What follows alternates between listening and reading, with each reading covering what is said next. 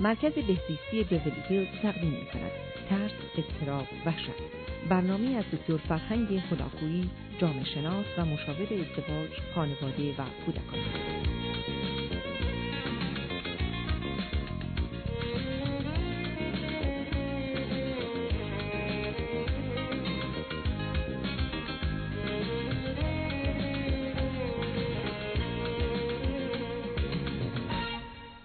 بینندگان عزیز در بخش پیشین اشاره‌ای درباره شناخت درمانی داشتم. اما یکی از حالات و شرایط بد که به عنوان فشار روانی بعد از حادثه و یا وحشت بعد از حادثه هست یعنی پست تروماتیک استرس دیسوردر توجه بسیاری از پژوهشگران رو به خودش جلب کرده و طی دو دهه اخیر در این زمینه روش ها و یا تکنیک های تازه‌ای پیدا شده. می‌دانیم که برخی از افراد به دلیل درگیر شدن در جنگ و یا حوادث طبیعی مانند زلزله و یا سوانه‌ای مانند آتش سوزی و تصادف شدید اتومبیل و یا به خاطر اینکه مورد تجاوز دیگری قرار گرفتن حالات و شرایط ویژه‌ای پیدا می کنند و با مشکلات عدیده روبرو میشن. این افراد احتمالا گوشه انزوا رو انتخاب می‌کنن خودشون رو از برخی از حوادث و یا مردم دور نگه میدارند. در ذهنشون حادثه به صورت بسیار جاندار و زندهی خودنمایی می‌کنه و حال بسیار بدی پیدا می‌کنن و بیماری ها و گرفتاری های روانتنی یا سایکوسوماتیک نیز کنار اونها به نوعی خودنمایی می‌کنه. به همین جهت است که کار معالجه این افراد با اشکالات فراوانی روبرو بوده و گرچه در این زمینه پیشرفت هایی شده اما همچنان برخی از اوقات آسیب های روانی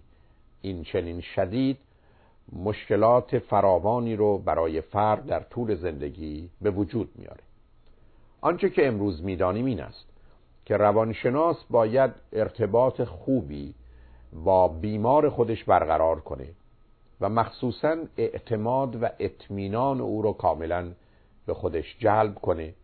تا به بیمار فرصت بده که از مخفیگاه و خلوتگاه خودش بیرون بیاد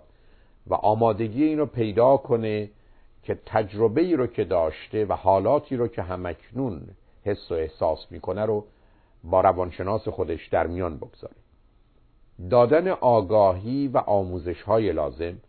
و مخصوصا انجام برخی از تمرین ها ضروری است تا فرد توانایی بیشتری پیدا کنه و مخصوصا کمک به او به جهت اداره و کنترل خود و برخورد درست مخصوصا با استرس یا فشار روانی از جمله وظایفی است که روانشناس باید به اون توجه ویژه‌ای داشته باشه. تشویق و حمایت و حتی به نوعی دفاع و دادن جرأت و جسارت به بیمار یکی از موارد بسیار مهم هست تا بیمار فرصت اون رو پیدا کنه که آنچه را که اتفاق افتاده با جزئیات و در حالی که ممکنه تجربه بسیار سخت و تلخ و خاطره غمانگیز باشه رو دوباره تجربه کنه و اون رو با روانشناس خودش در میان بگذاره. توانایی رو پیدا کنه که حتی اون رو در ذهن خودش تخیل و تصور کنه و درد رو و آسیب رو به همون شدتی که بوده حس و احساس کنه. چون همون گونه که در گفتگوهای قبلی داشتم رهایی ذهن و زمیر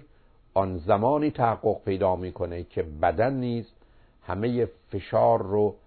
به نوعی از خود دور کرده باشه و از این نظر انرژی او در این زمینه و چارچوب تخلیه شده باشه. به هر حال باید بیمار رو برای بازگشت به زندگی گذشته خودش و یا آنگونه که عمل می کرده نزدیکتر کرد و به او فرصت و امکان اینو داشت که به زندگی خودش ادامه بده. اما طی ده سال گذشته تکنیکی به وجود آمده که به نظر می‌رسه در بیشتر موارد کار می‌کنه و گرچه از نظر تئوری و نظری چگونگی عمل کرده اون مورد قبول بسیاری از متخصصین نیست و یا احتمالا نظریه مشخصی در این زمینه ابراز نشده ولی در عمل بسیاری از متخصصین از اون استفاده کردند و مخصوصا در جهت معالجه بیمارانی که گرفتار وحشت بعد از حادثه هستند توفیق فراوانی به دست آوردن. این تکنیک به عنوان حرکت چشم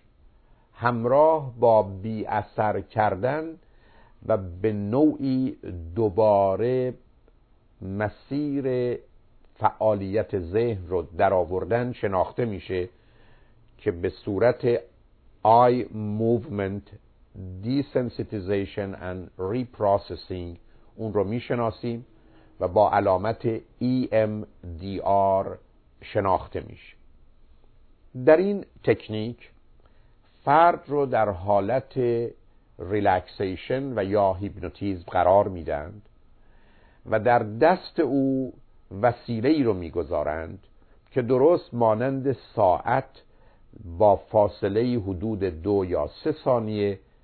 صدایی رو از خودش در میاره و به نوعی در دست او حرکت می‌کنه. درست مانند تک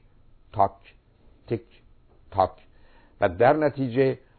فرد وقتی که این حرکت رو در دست خودش احساس می‌کنه به صورتی آگاه و ناآگاه که مخصوصا از او می‌خوان در این زمینه کاری نکنه چشم او به سمت راست و چپ حرکت می‌کنه. یعنی با هر حرکتی به سمت راست و یا بعدا چپ خواهد رفت. و درست در اون زمان که این دستگاه چنین می‌کنه از او می‌خوان که خاطره و حادثه بد رو به نوعی توصیف کنه و با جزئیات اون رو مطرح کنه. به نظر می‌رسه که وقتی که این حادثه رو دوباره تجربه می‌کنه در حالی که در دست او چنین اتفاقی میفته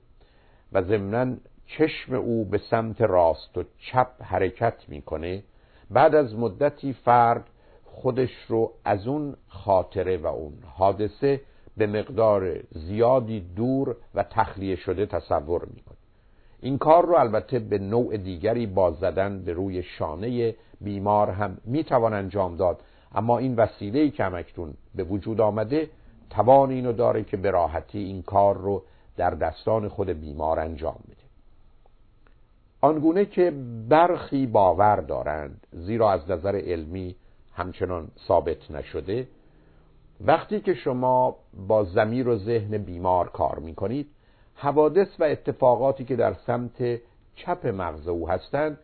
به نوعی در اختیار شما هستند و در نتیجه توان اون رو پیدا می کنید که با دخالت بیمار و توصیه شما تأثیر اونها رو از میان برده انرژی و زهر و سم اونها رو از اونها دور کنید. اما آنچه که در سمت راست باقی مانده احتمالا در دسترس شما نیست. و با این حرکت چشم و بازگو کردن حادثه آنچه که اتفاق افتاده و یا خاطره و سابقه از سمت راست به سمت چپ منتقل میشه و چون در اون زمان شما در مرحله تخلیه و ابراز هستید احتمالا از سیستم و یا زمیر و ذهن شما خارج شده و یا انرژی و زهر و سم اون رو کاهش میده بنابراین اگر چنین نظریه‌ای درست باشه گرچه درباره آن تردید بسیار وجود داره. از طریق این تکنیک یعنی EMDR شرایطی فراهم میشه که به نوعی تخلیه و یا تمیز کردن زمیر و ذهن از این راه بپردازیم و فردی که گرفتار وحشتی بعد از حادثه است رو از این مشکل دور کنیم. این افراد باید آموزش لازم رو دیده باشند. و این تکنیک رو به درستی مورد استفاده قرار بدن. در غیر این صورت استفاده نامناسب نه تنها مفید نخواهد بود بلکه اشکالات و مسائلی رو نیز ممکنه موجب بشه. به هر حال در دنیای امروز کوشش میشه که از طریق طرح نظریه و فرضیه هایی و سپس پیدا کردن راه ها و روش ها و تکنیک های موضوع مهم و اساسی استراب و نگرانی رو از انسان دور کنند زیرا همان گونه که می‌دانیم بدترین احساس و هیجان و حال انسانی است اما در این زمینه